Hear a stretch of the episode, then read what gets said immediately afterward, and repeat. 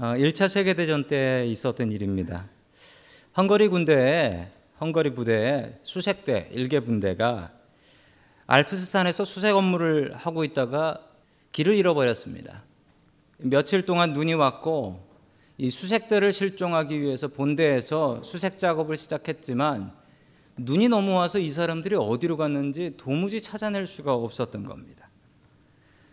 며칠이 지나자 죽은 것으로 간주했습니다. 이 산에서 길 잃어버리고 눈이 이렇게 많이 내리면 살 방법은 없다. 죽었다. 그리고 철수를 했는데 정말 기가 막힌 것은 실종 4일째 되는 날 자기 발로 걸어서 이 수색대가 다 본대로 귀환을 했습니다. 너무 놀래서 아니 저 산에서 눈이 오는 저 산에서 어떻게 길을 알아가지고 찾아왔을까? 그래서 어떻게 돌아올 수 있었냐고 물어보니까 이 분대장이 이렇게 얘기했습니다. 우리 분대원 중에 한 명이 다행히도 이 알프스 산맥 지도를 하나 가지고 있었다고. 그래서 이 지도를 보고서 찾아서 내려올 수 있었다라고 이야기를 했습니다. 그런데 이 이야기를 듣고 있었던 이 부대장이 조금 이상했습니다.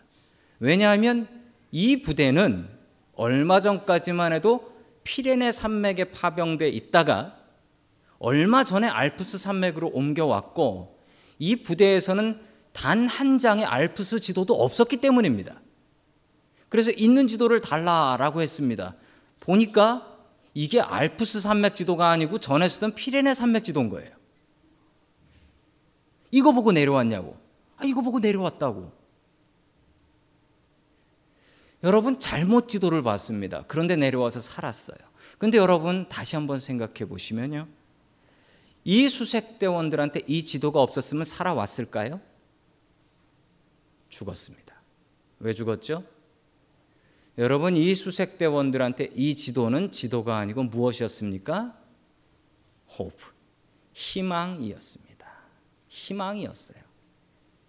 그들은 지도를 붙잡고 내려온 게 아니라 희망을 붙잡고 내려온 것이었습니다. 만약 지도가 없었다면 이 사람들은 절망하고 좌절해서 죽었을 겁니다.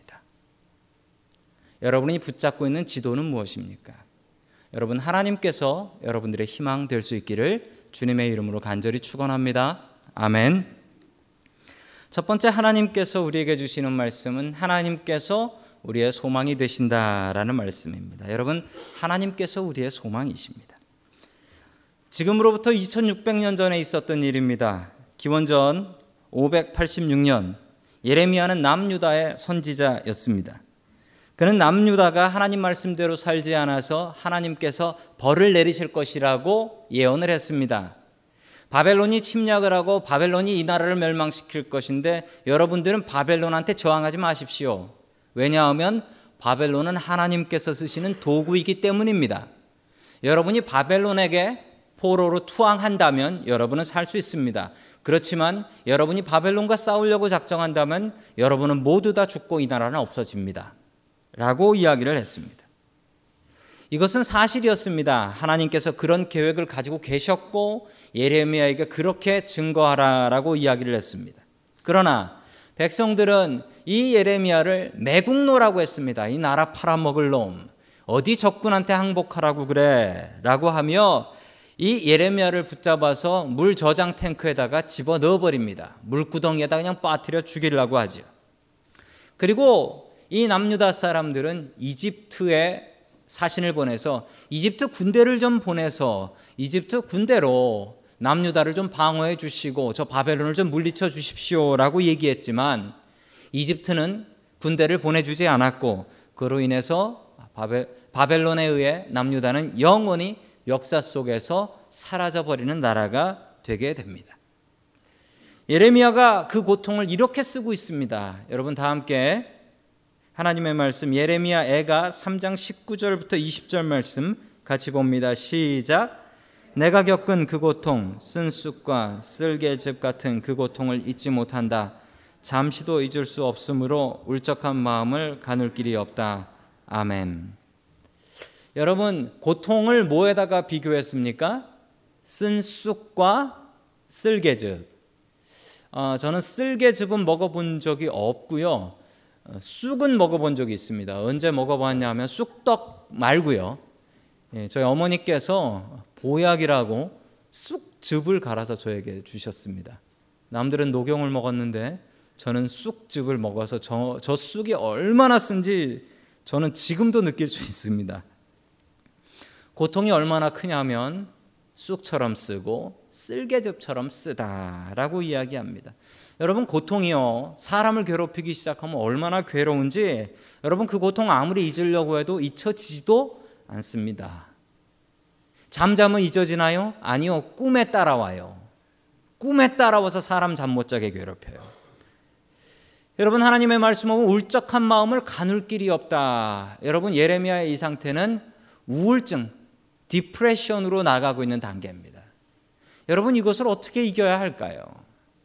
우울증에 걸린 사람들의 특징이 있습니다. 우울증에 걸린 사람은 모든 일에 즐거움을 상실한다. 즐거운 일이 없어요. 그리고 기쁜 일이 생겨요. 기쁜 일이 생겨도 기분이 좋아지지 않아요.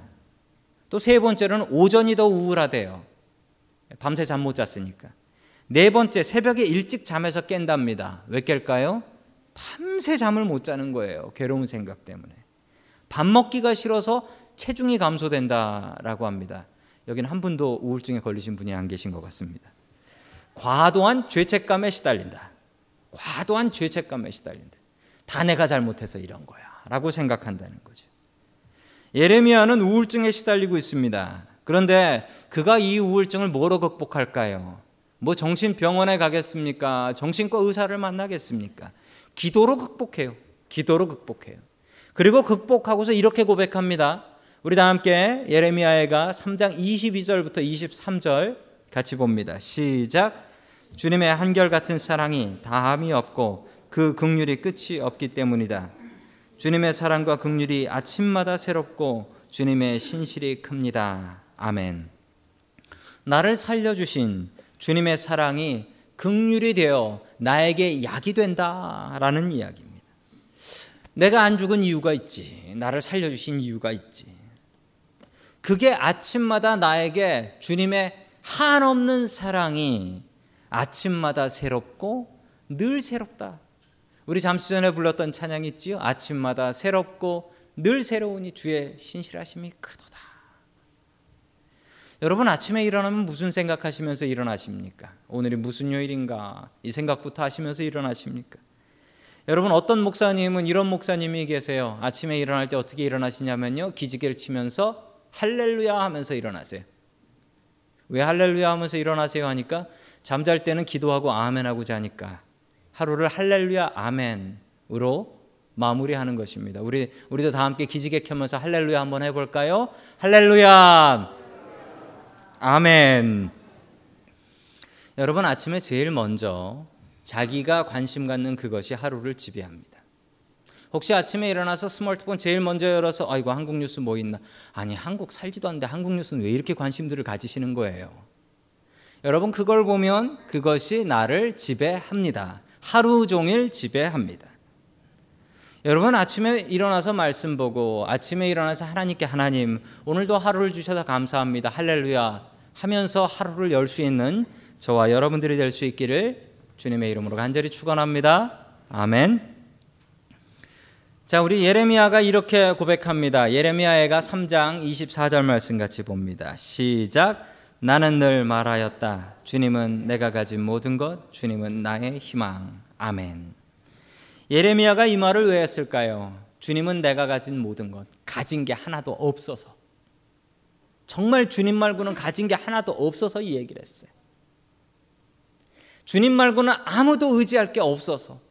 그리고 이렇게 얘기했습니다. 주님은 나의 희망. 주님 말고는 희망을 찾을 게 하나도 없어서. 여러분이 삼고 있는 희망은 무엇입니까?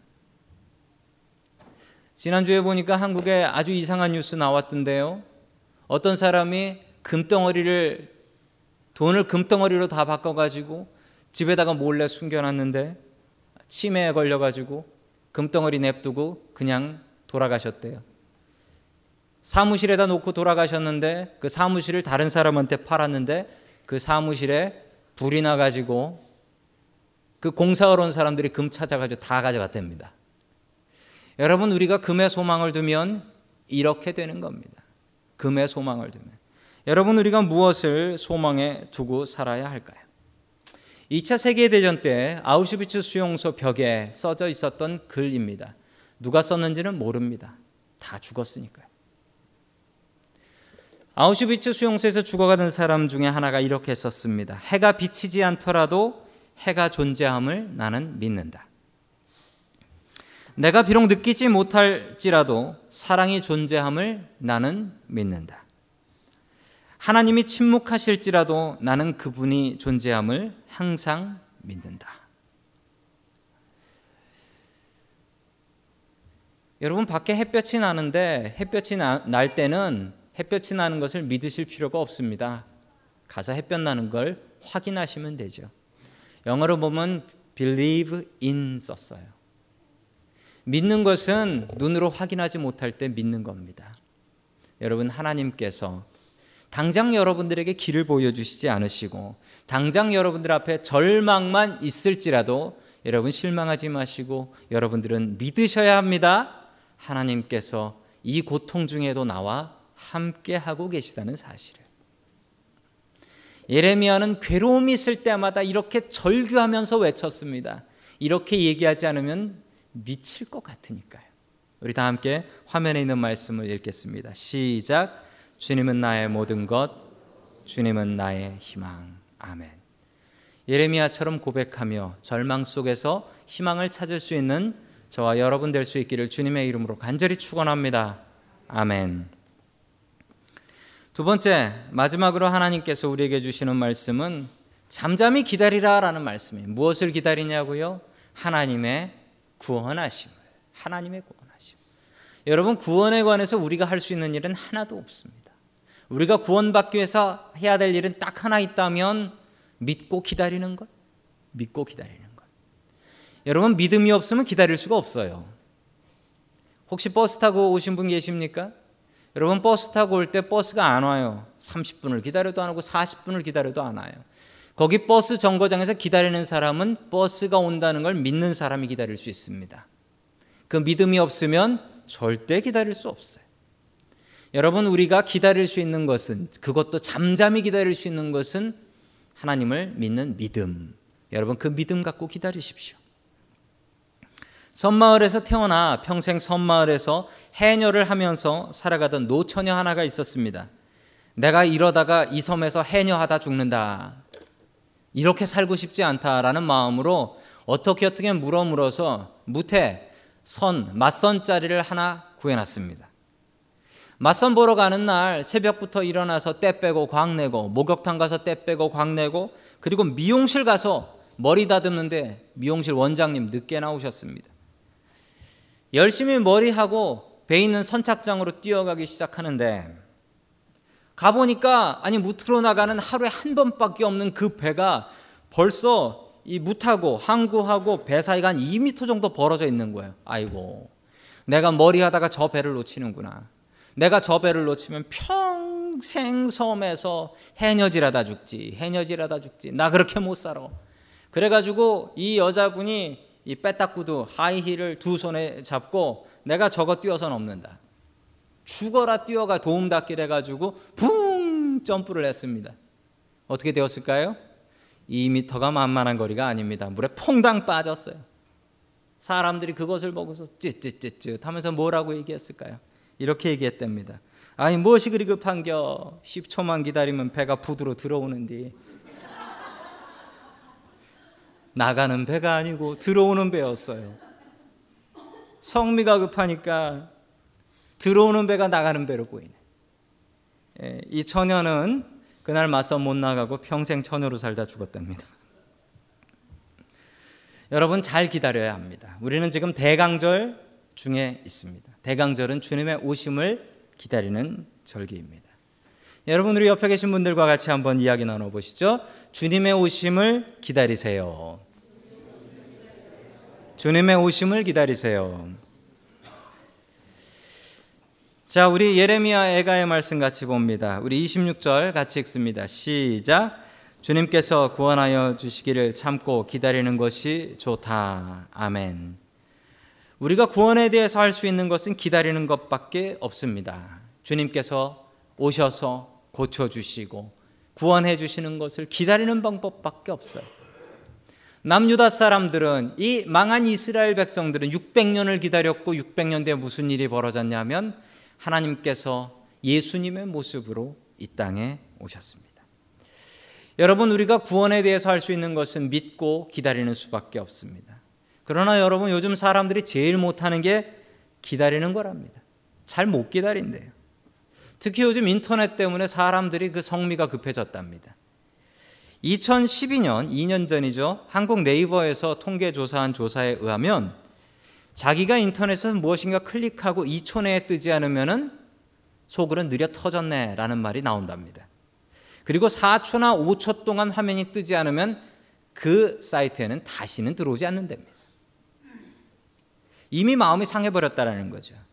여러분 사람의 성격이 너무 급해집니다. 요즘 카카오톡 예전하고 달라가지고 이 카카오톡이라는 건 문자를 이렇게 텍스트를 보내는데 보내면은 저는 그게 제일 마음에 안 들어요. 그 앞에 1이라고 써져 있어요. 아시죠? 카카오톡은 1이나 이 숫자가 써져 있어요. 그게 없어지면 봤다는 거예요. 자, 그때부터 그 1이 사라진 다음부터 셉니다. 얼마 만에 답장이 날라오나 세요. 세. 아니 아니 아니 날 무시하는 거야? 왜 안 보내는 거야? 그때부터 시험에 들기 시작하는 거예요. 그 일 때문에. 아, 저도 교인이 알려줘서 알았어요. 사람 성격 급해집니다. 여러분 성격 급해서 좋을 거 하나도 없습니다. 우리 한국 사람들은 근본적으로 좀 급합니다. 여러분 급하게 살지 마십시오. 기다리지 못해요. 급하면 기다리지 못해요. 요즘 한국에서 제일 불행하신 분이라면 아마 이분인 것 같습니다. 여러분 아시죠? 이분 9시 뉴스마다 톱으로 나오시는 분이세요. 자, 대한항공 전 부사장이신 분이신데 이번 아, 달 초에 있었던 일입니다. 대한항공 전 부사장님께서 그 당시는 현 부사장이셨죠. 대한항공 비행기를 타고 뉴욕에서 한국으로 돌아오는데 그 first class 1등석에 앉아 있는데 땅콩을 까서 접시에 주지 않고 땅콩을 봉지째 줬다라는 이유로 화가 나가지고 그 사무장을 너 비행기에서 내려 너 안 내리면은 나 비행기 안 타. 그래가지고 비행기 활주로로 들어가던 걸 돌려가지고 이거 이거 큰 사고거든요. 돌려가지고 다시 사무장 내려놓고 비행기 떴다라는 이 뭐 국제적인 망신입니다. 국제적인 망신. 땅콩의 분노라고 하더라고요. 미국 뉴스에서는 땅콩의 분노. not rage라고 하던데. 여러분 무엇이 문제입니까? 아니 CEO가 생각하기에 아저 직원이 잘못했다라고 생각할 수 있죠. 잘못했다라고 생각할 수 있어요. 그러면 따끔하게 혼내줄 수 있습니다. 그런데 혼내주려면 이게 맞는지 매뉴얼 자기도 찾아보고 그리고 비행 다 끝난 다음에 불러다가 하면 되잖아요. 이분이 참질 못해가지고 이래요. 좀 참았어야 되는데 좀 참았으면 좋았을 걸 참지 않으니까 지금 뭐 한국에서 제일 부끄러운 분이 아마 이분이 아닌가 정말 얼굴 들고 못 다닐 분이 이분이 아닌가 싶습니다. 여러분 사람이 화가 나면요 그 화가 사람을 지배하는데 얼마를 지배하냐면 15초를 지배한대요. 15초 예, 동안 화가 있는 사람이 초능력자랍니다. 계속 늘려서 늘려서 15초지 한 번 난 화는 15초 동안 그 사람을 지배한대요. 그래서 화가 날 때 15초를 버티면 화를 안 낼 수 있는 거고 15초를 못 버티면 화를 내고 싸우는 겁니다. 15초를 버티면 못 버티면 화가 나를 지배해 버려요. 그러냐 그러나 15초를 버티면 내가 화를 컨트롤할 수 있는 거예요. 자, 화를 이기는 방법으로 이렇게 얘기합니다. 두 가지 방법이 있는데 나를 객관화하랍니다. 이렇게 생각하래요. 화가 다툴 일이 있어서 화가 나면 이렇게 생각하랍니다. 나는 벽에 붙은 팔이다. 즉 이 문제에서 떨어져서 파리로서 보면서 아이고 잘 놀고 있다라고 생각하라는 겁니다. 즉 자기 자신 내 일이 아니다라고 생각하라는 거죠. 또 두 번째로는 심호흡을 하랍니다. 심호흡.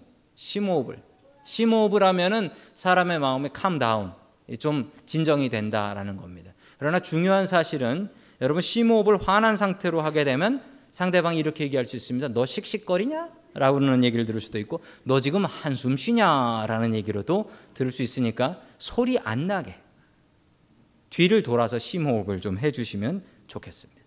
문제를 피하거나 타임아웃이라고 그러죠. 문제를 잠깐 피해서 나가 있다거나 피한다거나 아니면 심호흡을 하면서 마음을 진정시키는데 15초만 하면 더 이상 화는 안 난다라고 합니다. 아이들을 키우면서도 제일 먼 제일 어려운 일이 기다리는 일입니다. 맞죠? 잘 못 기다려요. 여러분 애가 돌이 됐는데 잘 못 걸어요. 그럼 뭐라 그럽니까? 얘 문제 있나 봐. 병원 가서 확인해야 되려나 봐. 여러분 애가 그렇게 빨리 걸어서 뭐 하게요? 애가 빨리 걸면 더 힘듭니다. 뭐 육상 시킬 선수 시킬 겁니까? 빨리 걷는 게 뭐가 그렇게 중요하겠습니까? 또 애가 말을 잘 못하면요 돌 때까지 말을 얘가 왜 말을 못하나? 얘가 무슨 문제가 있나? 그렇게 말 빨리 시켜서 뭐 하시게요? 목사 시키시게요? 배우자에 대해서도 마찬가지입니다. 참고 기다려주기보다는 잔소리를 장렬하기 쉽습니다. 그래서 다툼이 벌어지죠. 여러분 그러나 잘 생각해 보십시오. 하나님께서 우리를 향해서 얼마나 참으셨는지. 여러분 하나님께서 우리한테 15초 참으셨어요? 아닐걸요? 우리가 죄 지을 때마다 벌 받으면 여기 살아 있을 사람 없을걸요. 여러분 하나님께서 15년 참으셨나요? 아니요. 우리를 만드시기 전부터 참으셨대요. 여러분 그게 하나님의 사랑. 우리가 빚진 사랑이 그런데 여러분 우리는 어떻게 다른 사람한테 이렇게 못 참습니까? 이렇게 못 참아요. 우리가 그런 빚을 졌으면 우리가 그 빚이 생각나서라도 참고 살아야 될 것 아니겠습니까? 여러분 우리 한번 다짐해 봅시다. 참고 삽시다. 참고 삽시다. 고통스러운 일을 당할 때 사람들은 누구나 할 것 없이 하나님께 이렇게 외칩니다. 하나님, 왜 나한테? 하나님, 하나님께서 살아계시면 어떻게 이런 일이 나한테 있을 수가 있습니까? 라고 얘기합니다. 예레미야에게 수 없는 사람들이 와서 이렇게 얘기했습니다. 하나님이 살아계시면 어떻게 선택받은 우리 이스라엘 백성한테 이런 일이 벌어질 수 있습니까? 여러분 바꿔 생각해 보면 하나님이 살아 계시니까 이런 일이 생깁니다. 이게 하나님의 진노고 하나님의 벌인데 하나님이 살아 계시니까 이런 일이 생긴 거지. 하나님이 안 계시면 어떻게 이런 일이 생길 수가 있겠습니까? 여러분 지금 지금 퍼거슨 시라는 곳에서 계속 흑인들이 시위를 하고 있습니다. 흑인 청년 하나가 백인 경찰한테 총에 맞아 죽었는데 거기에 있는 사람들이 그 교회 목사님들한테 이렇게 와서 묻는답니다. 어떻게 하나님이 살아계시면 이런 일이 있을 수 있습니까? 우리는 쉽게 이런 이야기를 합니다. 여러분 그러나 곰곰이 생각해 보시면 하나님이 살아계시고 그분의 뜻이 있으니까 이런 고통과 고난이 나에게 있는 것이죠. 여러분 이런 고통과 고난이 있을 때 우리가 해야 될 일은 기다리는 일입니다. 잘 기다릴 때 하나님께서 우리에게 구원을 해 주실 수 있습니다. 제대로 잘 기다리지 않으면 그 구원의 순간에 우리가 구원받을 수가 없다라는 말입니다. 여러분 이 기다린다는 것은 놀고 먹으면서 기다리는 게 아닙니다. 내가 할 일 최선 다하고 하나님께서 도와주심을 기다리는 것입니다. 내 시계 보면서 마음이 애가 타지 않고 하나님이 정하신 시간이 있다라는 것을 믿고 그 시간을 기다리는 것입니다. 어느 회사의 잡 인터뷰 때 있었던 일입니다. 대기실에서 10분, 20분을 기다렸는데 그 긴장 사람들 뭐 잡 인터뷰 해 보셔서 아시겠지만 사람들이 다들 젊은 친구들이 긴장해서 앉아 있거든요.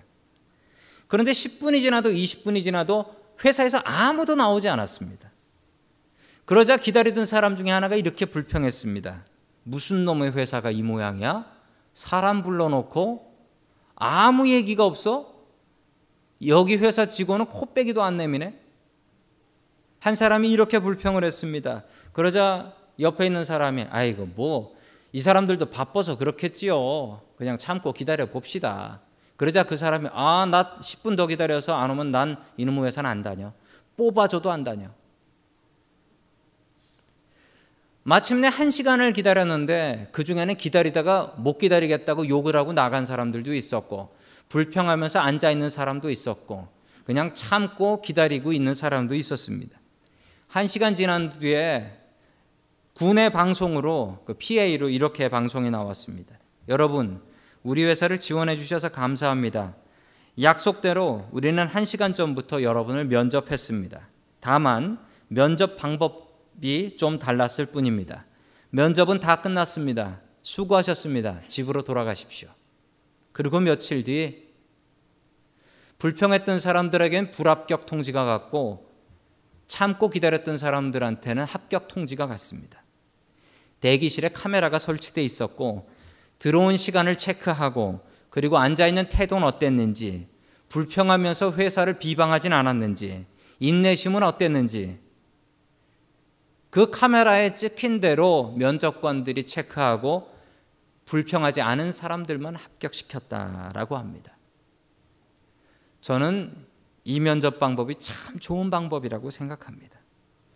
아마 하나님께서도 우리를 시험하시는 것 같습니다. 여러분 고통이 올 때 불평하지 마시고 참고 기다리십시오. 예레미야는 이렇게 얘기했습니다. 사람이 여호와의 구원을 바라고 잠잠히 기다림이 좋도다. 아멘.